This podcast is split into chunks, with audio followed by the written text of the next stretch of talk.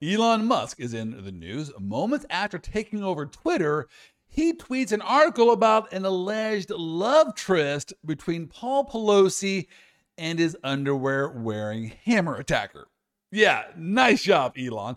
You're trying to set the bar on acceptable uses of a tweet, and you become the poster child for the you should censor idiots crowd. I mean, come on. I get why the facts look bad, right? I mean, you got Paul Pelosi in his underwear, and you have an attacker also in his underwear, and then you have a hammer. I mean, of course, it doesn't help that you also have the Pelosi name, which is synonymous with fake news. At least I, I think I heard that somewhere. I think some guy with orangish hair said something about fake news. Well, it's also election season, so it's that time of year when my best friend, Spam Likely, is going to be trying to get a hold of me. Ah, Mr. Spam, where have you been? Seriously, you know it's a, an annoying call. When you wish instead you could be talking to someone about warranty options on your car. Well, the Supreme Court is back in session, and the topic is affirmative action, which I have to admit is a bit ironic. Nine justices, none of whom are of Asian descent, are going to be deciding whether, in the name of diversity, people of Asian descent should be discriminated against in college admissions. Come on, dudes and dudettes. Or, I'm sorry, justice dudes and dudettes. Have you heard about the whole plank in your own eye story? Yeah, might want to check it out before you go walking around any tight spaces. Yeah, might be a tripping hazard. Well, we will unpack these stories and more in this week's debriefing of the law.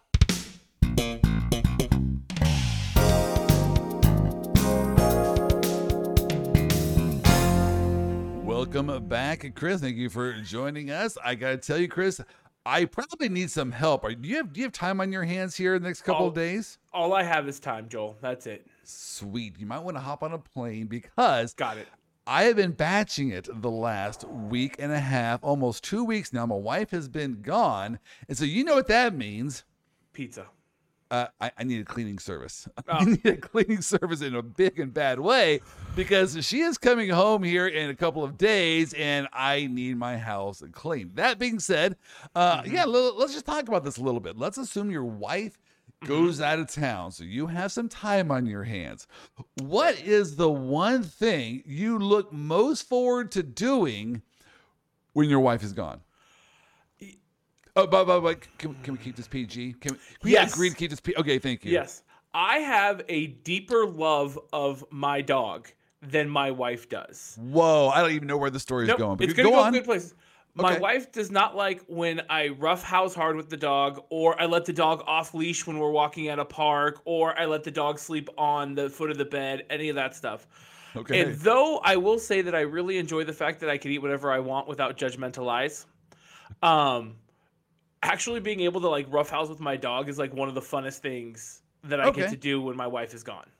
Yeah, see, when my wife is here, she actually combs the brushes the dogs every day. It takes her about an hour because they're golden doodles, and you got to right. basically, yeah, yeah, yeah, it's like there is no way in heck I am combing those dogs for an hour a day. That is not happening. But hey, you know what? I, I said I'll just butcher, or I mean, give them the, the whole crew cut before they get back. They'll, they'll be fine.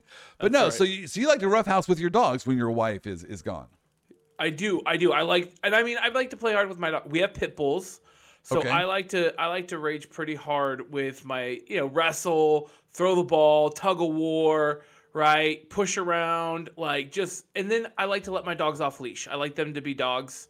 My wife gets freaked out because people will scream at us if they see pit bulls off leash, which they do, but I do not care as much as she does.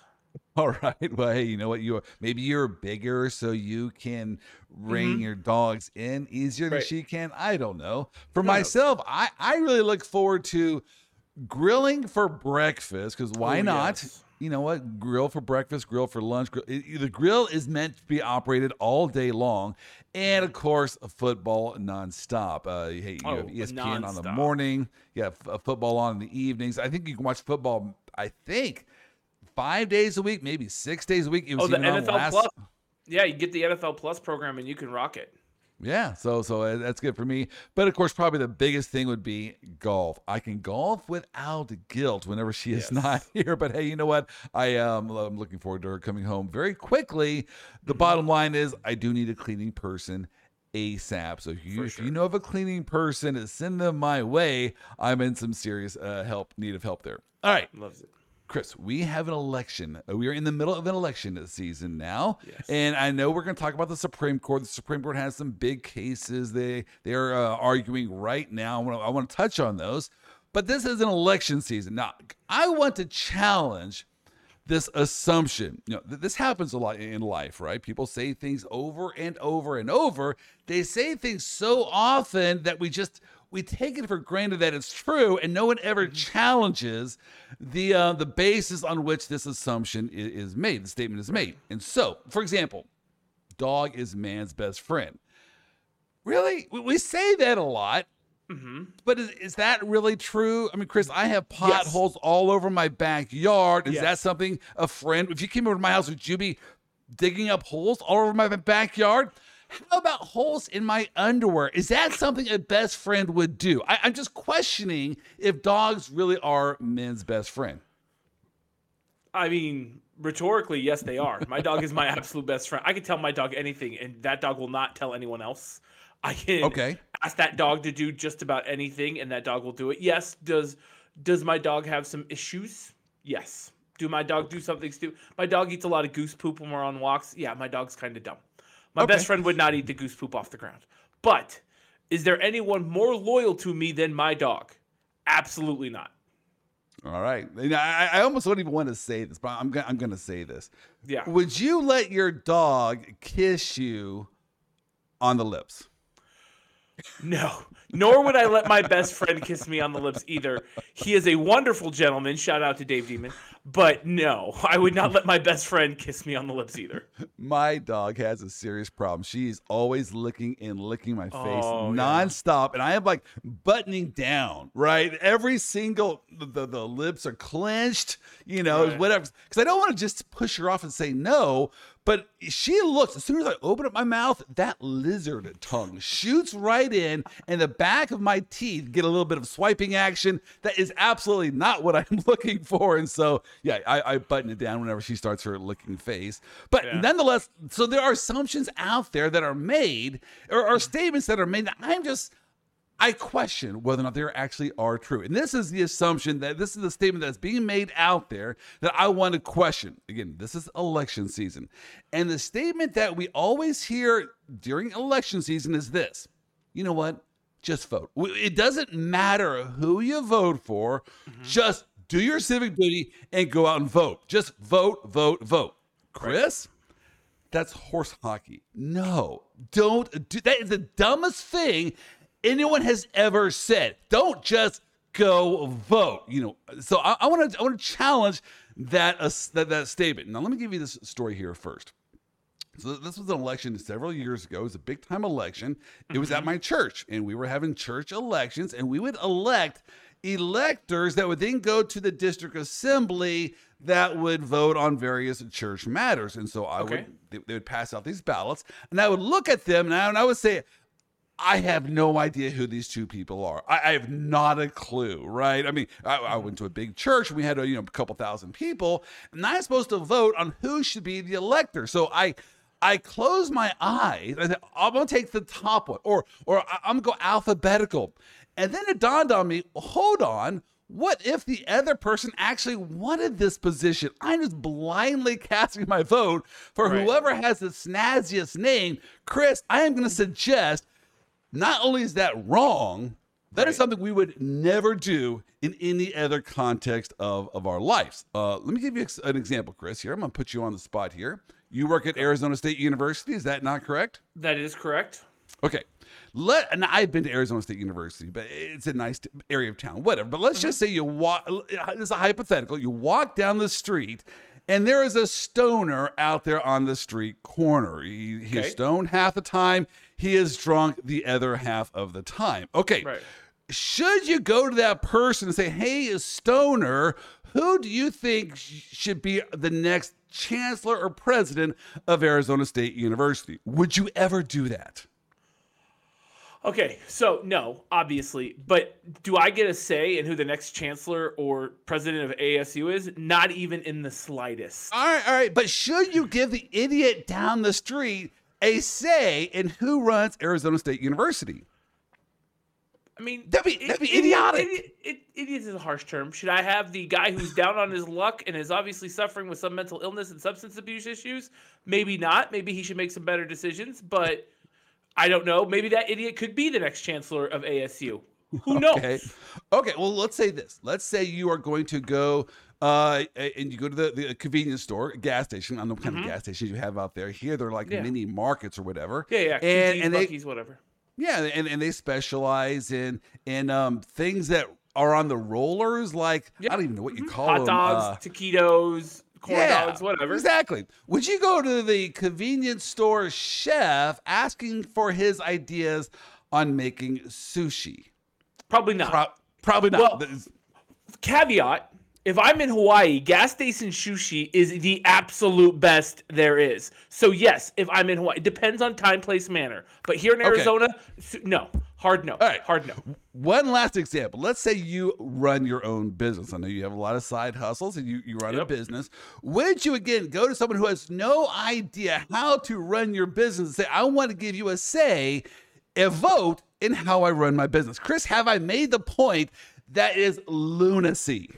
Well, you're missing one small little caveat, which is my constitutional right to vote.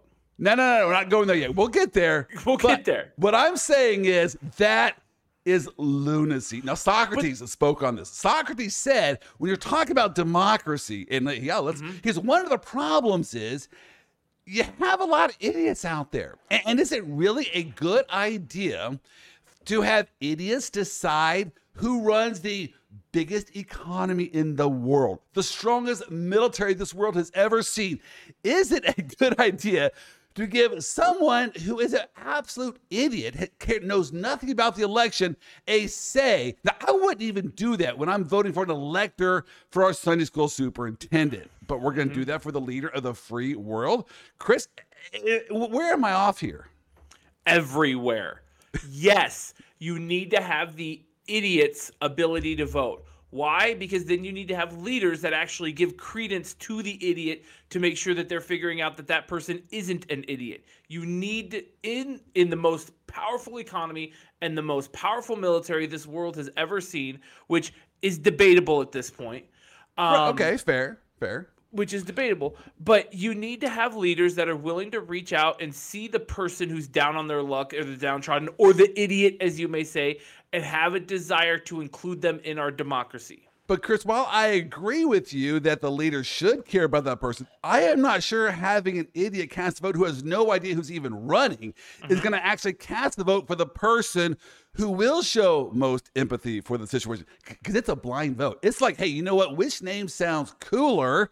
Which uh, maybe I'm going to alphabetize my vote this mm-hmm. time. I have no idea. There's just no connection there, and so I am saying maybe we should have some tests. Now let, us let's, let's example here. What about hmm. this? What about if a person when they go in to vote, and I'm looking at myself here, before I'm allowed to see the ballot, maybe I'm just suggesting maybe I should be able to I tell you one of the names Nope. on the ballot. Might that be a, nope. a, a, requirement? Hey, before you cast a vote for the leader of the free world, maybe you should know a name on who's actually running nope. to be a leader of the free world. You, you, you say no. I disagree. I disagree wholeheartedly. We should not be putting tests out there for whether or not people should be able to vote. We did that in the starting no, no, of this country. No, no, no, no, we used on. it. No, no, we hold. used it as a tool to exclude people, and that's what we would do again. I hold do on. not trust the United States government. I do not trust Democrats. I do not trust Republicans enough to say, you know what? I trust you guys who are in charge to start crafting a test to decide who gets to vote or not.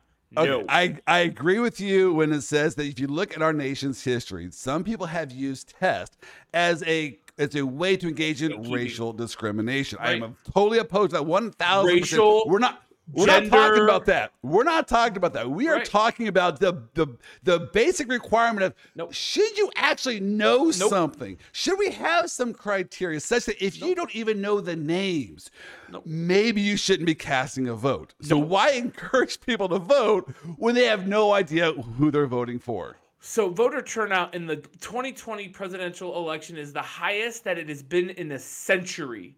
Yes. At, at 66% when when I first started working in politics in the late 1900s, early 2000s, voter turnout was in like the mid 40%.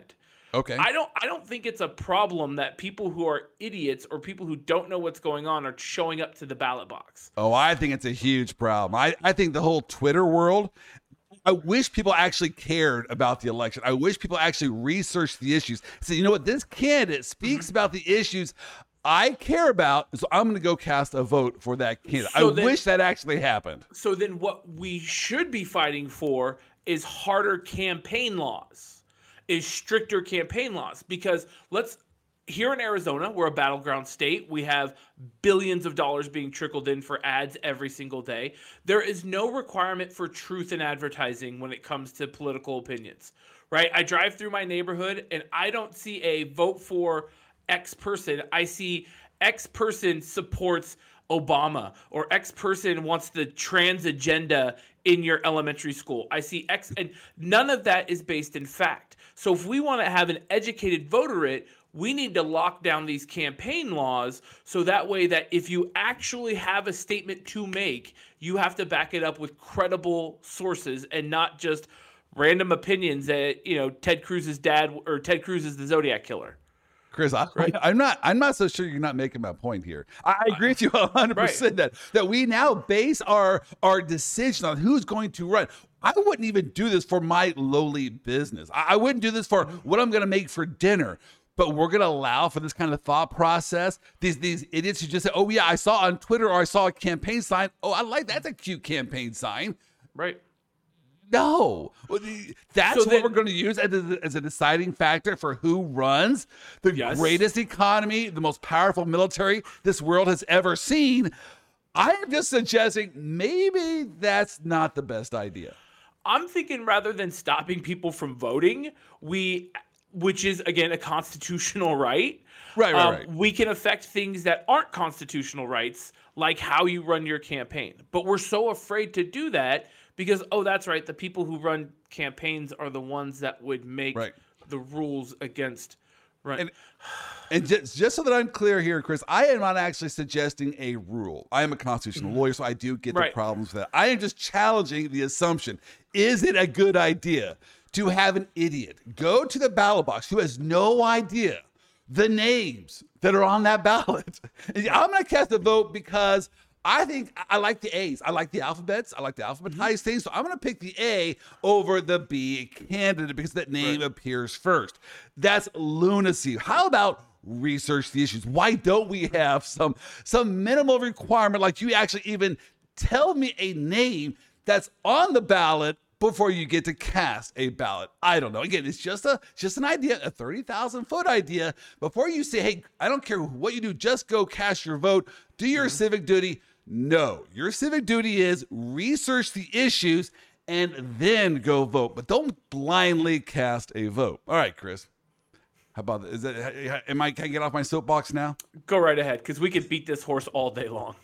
And we got more important issues to cover. We have right. the college CFP. football playoff, which yep. is going to come at the end of this podcast. And so, but first, we have to talk about the Supreme Court. The Supreme Court was in the news this last week because they held a marathon of an oral argument. This oral argument lasted five hours. That's a long time. I, it is, it is for a Supreme Court argument. Yeah.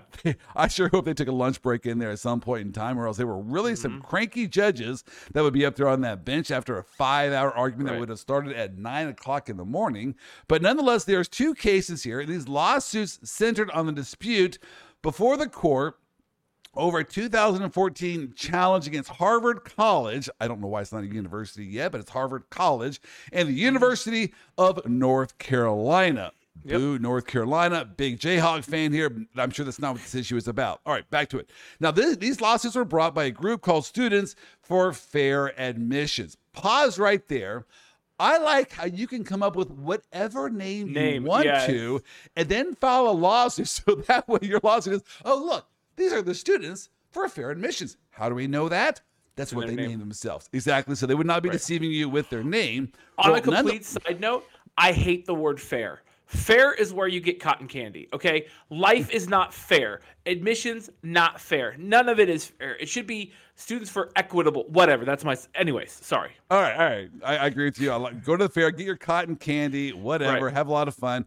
Go on these rides that were wheeled in on eighteen wheelers and set up mm-hmm. all within like probably two hours and put your life at risk. That's a whole another right. issue. All right, back on to our, our discussion here mm-hmm. about these two universities and their admissions practice. So this group that was a Students for Fair Admissions challenged these two universities in their use of affirmative action in their admittance policies. And so this mm-hmm. um this, this organization was a, was basically saying that Harvard and North Carolina were engaging in race discrimination because Asian American applicants were less likely to be admitted than similarly qualified white black or Hispanic applicants. And so the, this organization said the, the, University of North Carolina violated the 14th Amendment e- Equal Protection Clause and that the uh, Harvard violated Title VI's uh, of the Civil Rights Act for mm-hmm. discriminating mm-hmm. based upon race. So right off the bat, Chris, I need to state the obvious, and that is this. This case was about racial discrimination against people of Asian descent. And yet, not one single justice on this high court was of Asian descent. Chris, why are we allowing this blatant discrimination against people of Asian descent? Now, before you go into history, let me give you a little bit of a history lesson. We actually interred people in the 1940s because of their Asian descent. We mm-hmm. sent a nuclear bomb and we bombed a country of Asian descent. There's a lot of recent animosity and discrimination against people of Asian descent. But yet, mm-hmm. no one even mentioned that idea that the, you did not have a single justice of Asian descent, and this is a discrimination against people of Asian descent. You will not see that storyline anywhere. All right. That being said, I, I just had to get that off of my uh-huh. chest. All right. So here is the issue. Can't, and that the court had to address can you use race as a classification in the rate in the, the admittance uh, practice. And so let's just start off here with Brown v. Board of Education. That's mm-hmm. a landmark case I'm sure everyone is familiar with. And mm-hmm. in Brown v. Board of Education, the Supreme Court said no. When you basically discriminate based upon race, that is invidious and it is it is not allowed under our Constitution in the educational context. It, it is the thought is it is not a good idea to ever classify people based upon race when they are then entitled to governmental benefits. And so that that is the thought is that, that that's bad. But there's another competing thought here, Chris, and that is this. We have a history of slavery in our country, and then we have a history of racial discrimination through the Jim John Brown laws. Jim Did I just butcher that? Jim Crow laws. Thank you very Jim much Crow on laws. that one. Mm-hmm. I, I, like Jim Brown. He, he's a great running back for the he Cleveland was. Browns. Why he did was. I say that? Jim Crow laws. That's why you're on this podcast to keep my, mm-hmm. my facts straight. So we have this history. Maybe we should allow for some – some classifications based upon race as a form of reparation to cure the past evils and harms that were caused by blatant racial discrimination. Okay, so that, that's the competing thought. Well, in the case called Grutter, Grutter, I, it was pronounced both ways during oral argument, so I have no idea which one is right. But mm-hmm. Grutter, here's what the Supreme Court said. The Supreme Court said, okay, when it comes to affirmative action, we're going to allow you to classify people based upon race for a limited period of time. We, we get it. You got to you got to fix this wrong from from in our nation's history. So we'll allow for this for a short period of time. In fact, I think the the uh, majority opinion in Grutter said 25 years, uh, which would have been 2028. Uh, so you, we'll allow for for classifications based upon race for a short period of time so you can cure these wrongs. All right, so then the issue becomes before this court are we there? How will we know when we are there such that we will no longer use this classification based upon race mm-hmm. when it comes to governmental benefits? All right, Chris, did I outline the issues that play in this case? Yes and no. Um, I think with the Grutter, Grutter, whatever decision it was, um, I only have to give shout out because it was Justice Sandra Day O'Connor that wrote the uh, majority opinion for that. That and is right. Is one of, this is one of the few times, or not few times. This is one of the um, rare times that it was a five-four majority led by O'Connor, and then it was Breyer, Ginsburg, Souter, and Stevens who okay. concurred with her. And this was a case that was decided out of 2003, so 25 years ago or 20, uh, 21 years ago. The issues with Grutter, as I see them, opinions of this are Chris Marone's and Chris Marone's alone and do not represent a comedian at law whole, um, is that Grutter was to correct a wrong in equity of education. Okay. And there's a big discussion between equality, racial equality, and equity.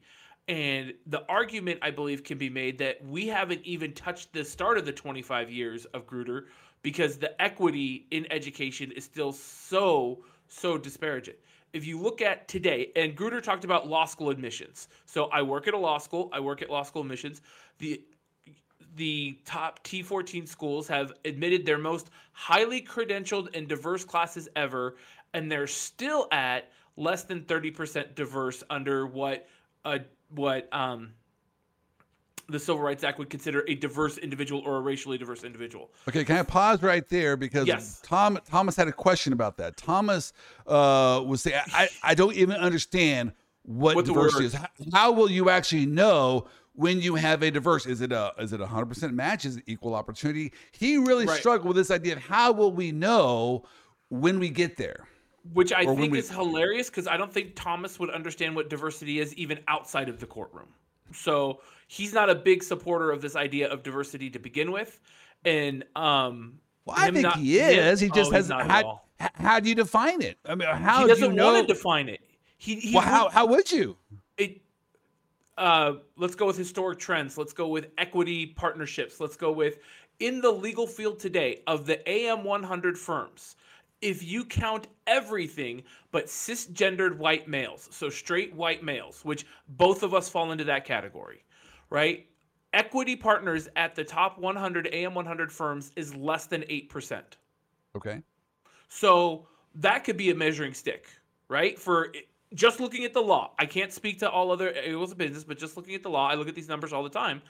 We could say that diversity has not been met in the legal profession, which is what Grutter turned on.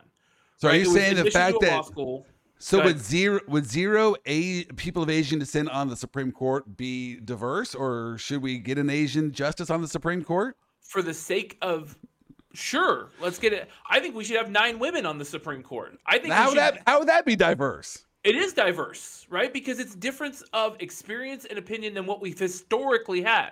If you take a snapshot and go, look, the Supreme Court's not diverse. There's three women, five men, or four women, five men. Um, there is one African American. There's two African Americans. There's um, one Latina.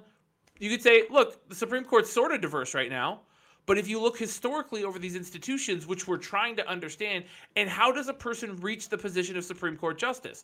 Do we have systems of equity in place that allow people to reach the, the highest law of the land? there is a myth in America that says if I work hard enough, I can achieve the top level of goals. And that's Hold on. Absolute that's not, myth. That's not a myth. That I, is an I, absolute myth. Because if that was true, then every single single mom, every single nurse, every single teacher would be billionaires. And okay. LeBron James would not. All right. If you're going to suggest that in an isolated incident, and uh, if you're going to look at one person, can that one person then reach, you know, Jeff Bezos' level of Jeff wealth? Bezos didn't reach a level. He was given a ton of money to start his businesses, and then his wife supported him the entire time, which he later divorced. Not okay. a single billionaire made it on their own. They were all given money from old money. So all there right. is a myth of saying that if you work hard enough, you could be Jeff Bezos. Absolute and I, myth. And I get in any one situation, bad things can happen to that one person, and despite their best efforts, life just really craps on them. I, I get that. So, right. but I'm talking generally. Generally, that is absolutely true. In America, you generally, have the opportunities. Absolutely false. absolutely false. America, you don't have the opportunities. There's non equity issues at play here. We believe in equality where we all have an equal playing field, but some people start 10 or 13 yards ahead of yourself. It's it doesn't exist in this world. And that's what affirmative action tried to fix. And that's why lawsuits like this in front of the Supreme Court are absolute bunk because they want to pick out one specific minority that says when it works for white supremacy, when it works for um, American culture, you could say, look, Asians are the model minority, right? They've succeeded in America, they've come up in the ranks, and then when it doesn't work, look, we're excluding Asians. We're well, should we? Asians. What about this? Should we break up the NBA and professional sports because an argument could be made that that's not a diverse no demographic of the actual population. Uh, when you look at the mm-hmm. NBA players, it's predominantly one race. And should yep. you say, well, that's a bad thing? Because I've always thought that was a good thing because the best basketball players are on the court. I want to watch the best basketball players. So, so let's look at this. Where do the best basketball players come from? Kansas. Oh, outside. Uh, well, I mean, okay, right. But there's certain magnet schools that. Sorry, I had, I had, I had to get no, shout out to my Jayhawks. Yeah, okay. Rock Chalk, baby, Rock Chalk right? But there's certain high schools that are magnet schools that draw the best players. African American students and students of minority descent are encouraged to go play sports rather than get involved in academia. And yes, there are physically gifted players that are in the NBA right now that there's what there's 32 NBA teams that roughly have 15 players per team or NFL teams. You could say there's like 5,000 professional athletes right now. But how many individual minority students are being pushed to sports because that's where they can get ahead in life versus investing in education to be able to give them that equity chance to go be partners in law firms okay. or doctors or stockbrokers or anything to that effect. We so push I... certain people towards white collar careers and we push certain people towards sports and certain people towards blue collar careers.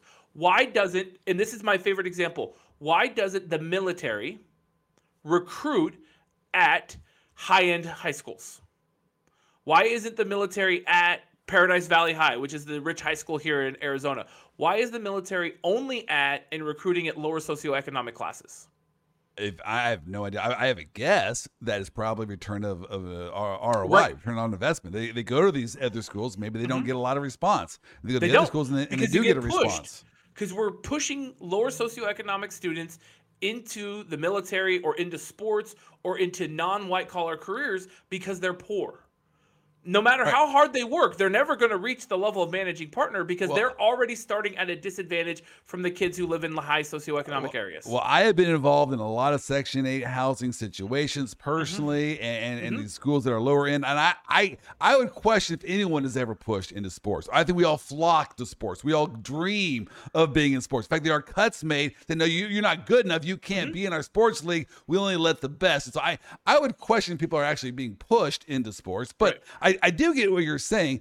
And I, I, maybe we are, at least in my mind, it's becoming clearer why this de- argument took five hours. There's a lot to unpack right. here, a lot of different views. I've tried to kind of make Thomas's point that what is diversity? How will we know when we get there? Because these are the issues the Supreme Court is going to have to grapple with. If O'Connor was right, and and uh, I assume you can go down your hall and ask her. But um, I, no, she's no longer there. I guess she, she's off sick from home now.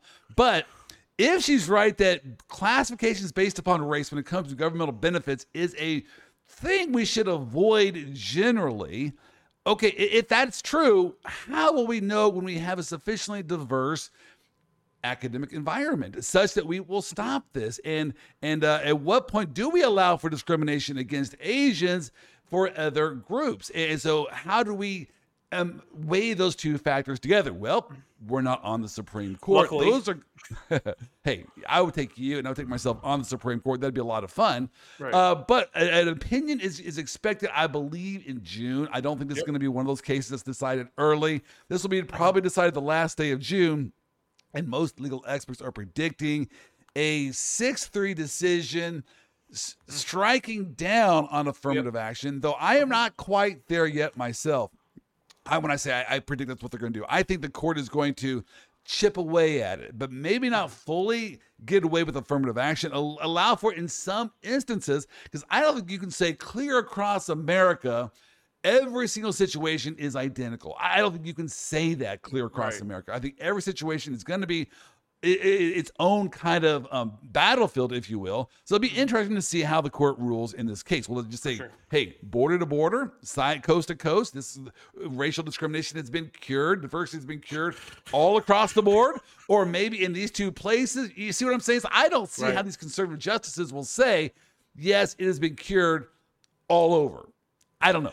I I fully agree with that, and I don't think diversity is a number, right? I don't think once we've reached fifty percent diverse, or we have, you know, one Asian, one African American, one female, one white male, you know, I don't think like that's going to happen. I think when we start seeing actually i don't know like i think it's going to be a more abstract idea of what what, yes. when we reach our diversity goals, what that looks like. Right. And in this case, maybe the court will say something like this Hey, you two universities, you haven't tried non-race based categories enough. And so if you think you you have to do this, you have not proven on the record that you've tried other alternatives first. So maybe they'll do something like that. So it does leave open the the avenue for affirmative action in other mm-hmm places. Right. Just in these two cases, you didn't do enough to try non-discriminatory uh, policies first. Right. All right. Figure it out. Let's, let's move on and now to the next yeah. issue the Supreme Court dealt with this last week.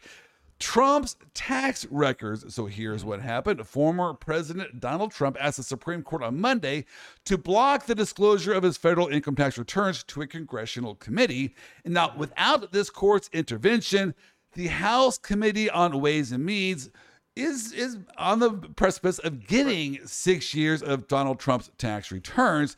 Here is going to be the issue. So Trump is saying, look, we all know why this House committee wants them. It's blatantly political. Uh, look at what the statements some of the committee leaders have said. They want to release these tax records to the public. And, and so this is a, a separation of powers issue. But the, the House committee is saying, oh, no, that's not why we want Trump's records. Oh, no, we mm-hmm. just want Trump's records because we are we happen to be doing a, a study on presidential tax returns. Sure, that's what we're doing. We're trying to create legislation in this whole area regarding the mm-hmm. tax returns of our former presidents. Yeah, no one's buying that. No, you right. want these tax returns to use it against Donald Trump. We all know that's your objective. And so in this case, will the Supreme Court look past uh, and just, you know, we're going to give deference to this House committee. They say they have a legislative purpose. We're going to take them at their word. Or will the Supreme Court say, no, this stinks. This has not passed the smell test. We know why you want these records. You're being disingenuous with us. Because I got to tell you, I don't think Roberts likes people playing. Uh, they, they can't pass the, the, yeah. exactly. If you can't pass the smell test, Roberts does not like that. You know what would be the absolute win in all of this? Is Congress to come back and go from this day forth, from January 1st, 2023. Um, if you are planning to run, if you file a presidential exploratory committee, federal law states that you must disclose 10 years of your taxes before you can make it on the ballot. That is okay. a completely legitimate, and then it's and then it's you're in violation of federal law if you don't. All right. Right. And then you're not hemming and hawing. And then that's everybody, right? That's Democrats, that's Republicans, that's independents, that's everybody. And just say, there, you have to do this. There would probably be a constitutional challenge saying, hey, like the Constitution sets forth the parameters, qualifications to be a president, but still, right. that might not be a bad. I don't know what I mean, that, how the court would rule on that. That might be a valid right. re- restriction. I mean, it doesn't. I mean, anybody could.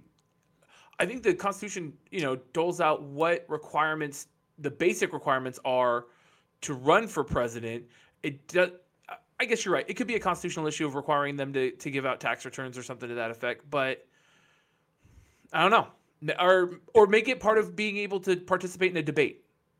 All right. Right? Make you're it right. yeah, make the presidential debate says that's that's the key thing. You can go and figure out ways around it rather than asking the Supreme Court to fight your political battles for you. Right, right, right. All right. So the what happened was Roberts put a temporary uh, hold on the release of his tax records, and now this is going to go before the entire court to rule on this issue. And again. Uh, people got to be careful what they ask for. What's good for the goose is good for the gander. I do think the court's right. going to probably apply the smell test here, and they're probably going to question the the real motivations of these mm-hmm. committee members. Also, now this applies to this issue. It also applies to this other issue that's also brewing, where this this House committee that's looking into the January 6th situation, mm-hmm. uh, it wants Trump to testify. Now, one thought here is we are in an election season right now. Most experts are saying it's a foregone conclusion the House is going to change from the Democratic control to the Republican control. So, both of these issues, if Trump just simply wants to wait them out, can probably do so because once you get uh, the new election and the new House mm-hmm. members are in there, as long as Trump can play the stall game, and maybe this one he's already out of time right. if it's before the Supreme Court, maybe once they rule, I do know they issued a briefing schedule which would put the briefing past the um, election uh, day, the election day, six but, days. Right. So uh, if you have a lame dunk, lame dunk, uh, uh Congress. Congress, yeah can they really require the president to turn over these documents? That would be a whole different issue. I don't know. So maybe the Supreme Court just sits right. on this for a, a, month or so until the new uh, Congress gets in. One of the things that really bothers me is experts saying that the House is going to flip. We I was working with a think tank and we were trying to figure out because here in Arizona the polling shows that Kari Lake and Katie Hobbs that are running for governor and um, respectively, Kari Lake is the, the Republican and Katie Hobbs is the Democrat, that they're running neck and neck. And so the think tank that I'm working with in all of my spare time, we're going, let's track these polls. Who are the pollsters? What are the poll like where is this information coming from? And what we are finding is that it's just predictions. They're not you know, back in the day we used to get phone calls, right? Hi, right. you're a voter in the Lawrence, Kansas area please tell us are you going to be voting republican or democrat do will you be willing blah blah blah blah blah Nowadays, right. it's these they're getting all their information from targeted Facebook ads. They're getting all their information like all these polls are like coming off of this metadata that is so targeted to give them the result of the poll that they want. You right. can't trust the polls. So when you say things like Katie Hobbs and Kari Lake are running neck and neck, no, they're running neck and neck because the Republicans for Kari Lake have done a poll in the field that says, Do you want someone who kills babies in office? And the Democrats for Katie Hobbs are going, Do you want someone who wants to succeed from the union and allow for the murder of Congress members on your ticket? And it's like, this is not real polling. So it just it bothers me where they're like, oh, this is going to happen, and this no, it's not. Right. And, let's just say they call someone who is actively engaged in I don't know, stuffing the ballot box. Are they really going to admit, oh, yeah, hey, when you say who am I going to vote for, I mean just me or the 100 votes that I'm stuffing in the ballot box? I, how, how much information do you really want from me? So, yeah, right. they're, they're highly unreliable. Yeah. All right. That being said, I do agree that you really cannot rely on polling, but you, you do know historically that whenever you, yeah. the presidency is taken over by one party, at the next midterm election, generally it, it switches, it flips, yeah. just because people get upset with whoever is in office. They, right. they, usually have not had enough time to fully implement their their um, a new mm-hmm. agenda, if you will. So things happen. They, they're held responsible. They lie liable. about gas prices, stuff like that. Yeah, so you do see a flip generally at the, the at the midterm mm-hmm. election. So maybe you'll see that this time as well. I don't know. Uh, all right that be, and we've already established that idiots are going to go out there and vote. So who knows what's even going to happen? Hey, Socrates, right. I miss you. All right. That being mm-hmm. said, it is now time for courtroom quarterback. The real reason we're here.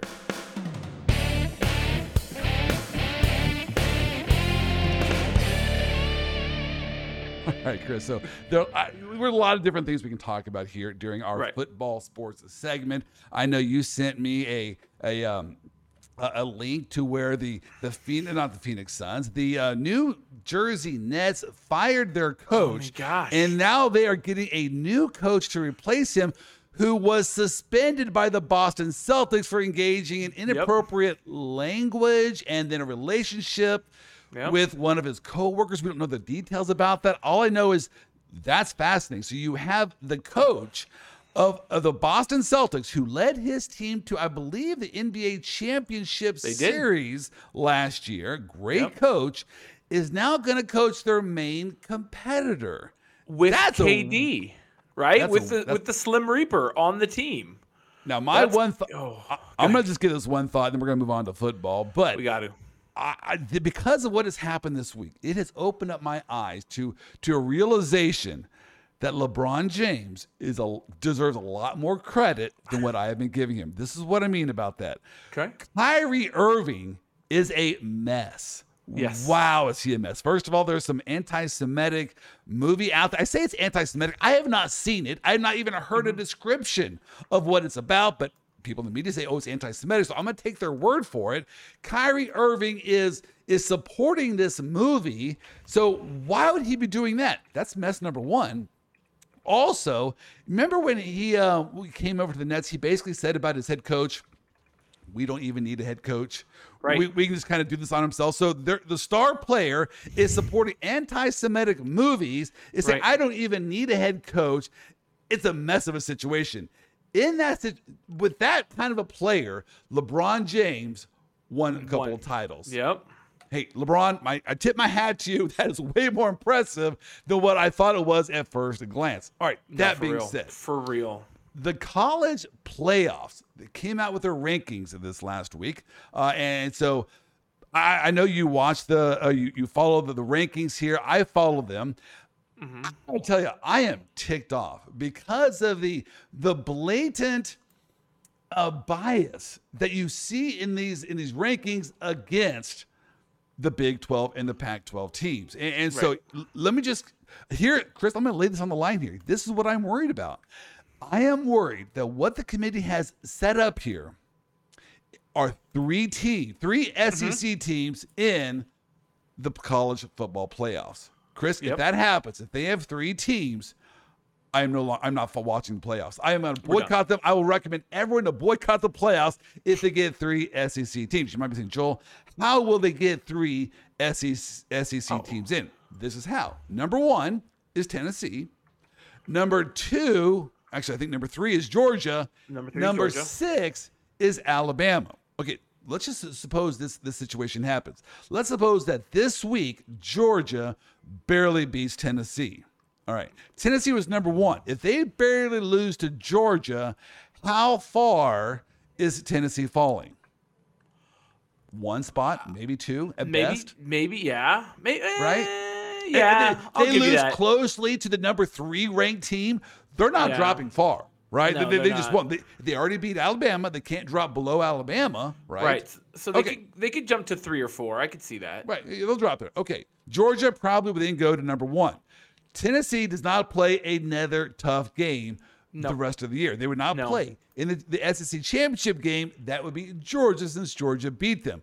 Okay, yep. so let's suppose Alabama then plays in the SEC championship game and beats Georgia in a closely fought game.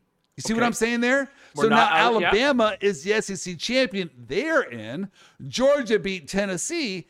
They are in. Tennessee beat Alabama and lost a closely fought game to number one Georgia. They're they in. are in. Three SEC teams in mm-hmm. the the college playoffs. I would boycott and not watch a single right. game. Chris, does that mean do, does that mean we all have to be Ohio State fans at that point? Because I don't I don't know if I'm okay with this. I oh, let's talk. I, let's talk about Ohio State. I don't oh, know. I, I would hate that. I would become an Ohio State fan if that happened. But actually, I w- I wouldn't even care. I would not even follow. I'd be so mad about the system. It's like, no, this right. is not even right. I'm not following this. All right. But that being said, let's talk about Ohio State. Ohio State is ranked number two. Okay. Yes. Michigan is ranked number five. Right. TCU, the Big 12 leader who's had four high quality wins, is number seven. Hold on. Number seven. Oh, is TCU with four high quality wins, number seven. Oh, oh, it's because the Big Ten, they, they, they played better teams. Have they? Have you nope. seen who Ohio State and Michigan has played? Let Nobody. me give you a clue. Nobody. Nobody. Michigan Nobody. has they've only played one ranked team, Penn State. Now they did beat Penn State. Ohio State has only beat one ranked team. That would be Penn State. Mm-hmm. That's it.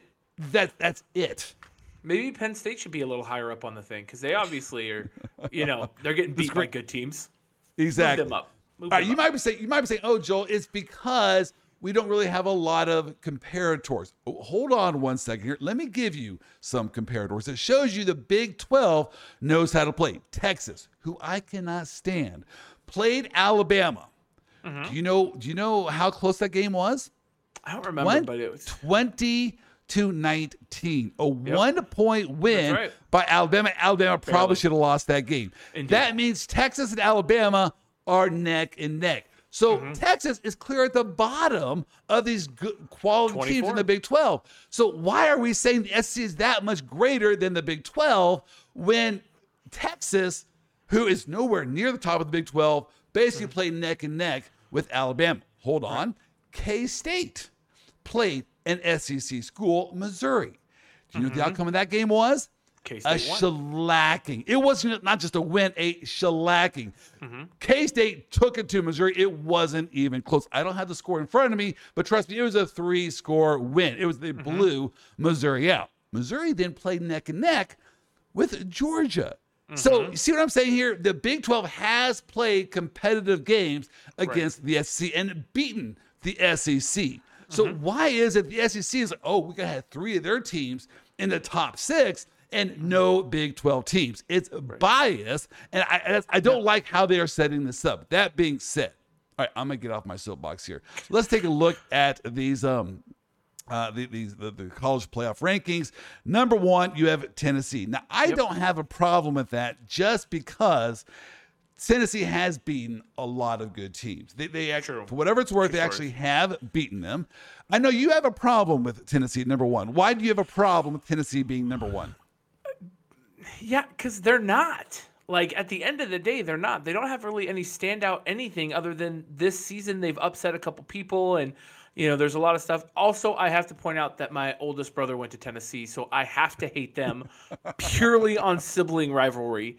And he was in Knoxville this last week sending me texts about the game, and I was just like, uh, no, no, no, no. So right. I have a sibling rivalry, and I don't think Tennessee. I think it's hype, right? Yeah, put them in the CFP. See what happens. They're going to start playing more difficult teams. Yeah, they pulled it out against Alabama, but there was a lot of mistakes made on the Alabama side. Tennessee just was playing top of their game, and Alabama was playing mediocre, which is what Alabama has done this entire season. So it is what it is. But I don't think that that automatically catapults the Vols up to number one. All right, number two is Ohio State. I already told you I have a big problem yep. with Ohio State being number two. Who have they beaten? Notre Dame, who's a train wreck, and that was like the first game right. of the season when Notre Dame had a brand new coach, really struggled out of the gate. They yep. beat Notre Dame 21 10. That is a real unimpressive win. Right. And then, of course, as we mentioned earlier, they beat Penn State. Georgia, I have here it's on my Georgia. tally one win. That's against Oregon. And that was also the very first game of the year before Oregon. They had a, a new quarterback there, a Nix, and so they really were just trying to figure things out. But nonetheless, um, Georgia did beat Oregon. No mm-hmm. other real high quality wins. Of course, that will that will fix once they play Tennessee this weekend. Right, of course. Clem- Clemson. Okay, who did they beat? Wake Forest, mm-hmm. North Carolina State, and Syracuse. All three of those wins against real lackluster teams were close games. So Clemson really hasn't been that impressive no. of late. And I don't know why they have Clemson up there. I guess it's the name Clemson, but why are you putting Clemson above TCU? TCU. Who knows? No basis for that. No basis. All right. Michigan, number five. The biggest joke of the, the rankings is Michigan at number five. They have beaten nobody. Look at their non conference record. Look at their conference record. They beat Penn State. That is it. All right, then you got Alabama, a one loss team who's above TCU. So, all right, there you go. All right, I, I need to mention this. It's all there. And this is just because I am, this is a news item this last week. And it just, I don't know why I keep beating this dead horse. I guess maybe I'm just hoping we can go back in history and change things. Mm-hmm. So the Big 12 signed a TV contract this week with ESPN and Fox worth a minimum of $50 million per Big 12 team per year. I, I just got to tell you right now, UCF, BYU, Cincinnati, they're going, wow, really? We walk into this where we're getting mm-hmm. 50 million dollars a year. Me, I, I, did a little Google research, and do you know how much money the SEC gets from their TV contracts right now? I do not. Forty-four million dollars a year. Big. Uh, the ACC. Do you know how much money they're getting right now? 17, about the 17 okay. million a yeah. year. Uh, all right. The um the, the Pac-12, 50 or 31.4 million dollars yeah. a year. Now, I do know that some of these other contracts outside of the ACC will be renewed here in the next couple of years, so I'm sure they will jump ahead of the Big 12. My point here is this hey, Nebraska, Texas, Oklahoma, why did you leave? I mean, you right. left a really good situation where you had traditional rivalries. You have big money payouts here. To go to the SEC, why would you do that? I think these decisions to leave conferences, uh, they're made by the presidents because, oh, look, we're going to get X amount of dollars more. It's not being made by the ADs or right. the, the, the coaches because I think the coaches and the fans, they want to stay in the conferences. And look, the Big 12 now gets the most amount of money as payouts from their TV contracts. So, right. Any thoughts on that? I it, it, that's why it's always going to come back to how the CFP is set up is because the money is going to be there right? That's where the CFP is all centered around viewership and money, and that's where it's at. So it absolutely kills me. Absolutely kills me that that's where it's at. All right, we got to wrap things up here, but not before I give you a little shout out for your mm-hmm. great week this last week. You were four Finally. and two in your picks. Finally great week. So that brings your record now up to 13 and 19 for the season. Mm-hmm. Hey, you know what? Uh, you, you still have time to, to make things happen. Uh, I, was three and four. I will say two of my losses were by, were by a half a point. Oh, so rough. that could have been five rough. and two if not a half a point. Well, that's why right. you don't gamble. But that being right. said, uh, let's go ahead and look at our picks for this week. Let me just kind of go over my picks here. Uh, so these are this. my week 10 picks. Uh, we have the Texans plus 13 over the Eagles. The That's Jets, a rough one. Yeah, the Jets plus 13 over Buffalo and the Bears plus five over Dolphins. Why did I pick those three schools? I know this because they're home underdogs. Home dogs. I'm telling you, I That's like right. the home dogs. You do. And so I'm trying to pursue this as a theory this year. Whenever yep. I see a, a home dog that just strikes me as going, I like that team. That's a good team. Mm-hmm. I think they're going to show up. If you are a good team and you show up, even though you're the underdog, I think you're more likely to cover that spread. The Texans, 13 points over the Eagles. I think here's what's going to happen. I think the Eagles are so good. They're due to a, a, a to look past the Texans. Right. I just I see them looking past this well, game, and I think the Texans might points? be able to cover. Right, like it's such a large margin. Like I think the Eagles could win this game easily, but they're not going to be going full force. You know, Jalen isn't going to try to hurt himself beating the Texans. Right, right. I, I and you see that these are all professionals, and you see right. this a lot during the second half of the seasons, right? Where the teams that say, "Oh, we have something special going on, we're going to go play in the playoffs," they kind of take weeks off during the season, right? And, and they don't bring their A game because they know they have bigger games to play. While the Texans they're playing for their contract now. They got to right. bring it. They it's like, hey, pain. you know what? We're not losing anything. Our season's already lost. So sometimes in these type of games, you see them a lot closer. So I, that's the gut I have with right. this game. I like the Jets. I think the Jets have a great record of this this year. They're they're 13 point dogs at home to Buffalo. So I, I just again I, I did the home dog thing here. The Bears right. and the Dolphins. That one worries me because I really like the Dolphins. I think the Dolphins have got to go into this year. They're past right. the whole concussion gate thing that that, that plagued them mm-hmm. in the earlier on. And the Bears are struggling. And so the Dolphins just picked up a really great defender at the trade deadline. They're they're they're they're lined perfectly to go play in the Super Bowl, which I will give you this mount. I will say this. Most likely the Bills are going to win the home field advantage in the playoffs, right? Yes. Yes, okay. very much so. That means you look at the other conference champions, and, and so you're, you're, looking at uh, the probably the next two conference champions would be the Chiefs yes. and the Dolphins, and then the fourth conference champion would probably be the Ravens or whoever wins that division. Yeah. That means the Chiefs will likely play the Dolphins week two in the playoffs. Yeah that's gonna be a good game. It's gonna be Tyreek Hill oh, against yeah, the Chiefs. Against you see what I'm oh, saying yeah. there? It's gonna be great. It's gonna be great. Tyreek Hill. Yeah, that'll be a great drama. So look forward right. to that. I had the Seahawks. I just like what Seattle's doing this year. They're I got to tell well. you. They're doing well. Wow. I mean, they lost Russell Wilson. And right. they, they got a ton of draft picks as compensation, and they improved their, their quarterback play. They did. Wow. Broncos Amazing country. story there. And I think the Cardinals, your team, they're going to be firing their coach soon. Uh, soon. All right. So you have the Titans plus 12 and a half over the Chiefs. Let me just tell you this one. I know that people are going to say Andy Reid is really good the week after the bye week. He does. He, he is good. His record after the bye. I know, 12 and a half points against the Titans. The Titans always have our number. Now, a couple of things uh, the, to throw out there. The Titans, uh, Derrick Henry, their star running mm-hmm. back, rushed for over 200 yards last week. I think he tied yep. O.J. Simpson as having the most 200 yards rushing games in his career. Mm-hmm. When you rush for over 200 yards, that takes a wear and tear on your body. So maybe Henry will be too sore to have that much no. of an impact this week. So maybe that's the reason to pick the Chiefs. I don't know. One other thought I want to throw by you Andy Reid's son, Britt Reid, was just sentenced to three years in jail over his mm-hmm. involvement of being drunk, driving, yep, and severely record. hurting that, that poor girl. Yep. And so surely that's going to weigh on Andy Reid's mind. Might he be distracted this week? I don't know. I'm throwing that out there that uh, I, am picking the Titans um, not to win, but to cover the cover. 12 and a half points. Oh, yeah. Here is my guarantee of the week. Kansas State University okay. just shellacked Oklahoma State last week. I mean, yep. 48 to 0. Mm-hmm. Wow. And so this week they play another home game against Texas, and Texas is favored by by 2.5. I don't get that. It's a score.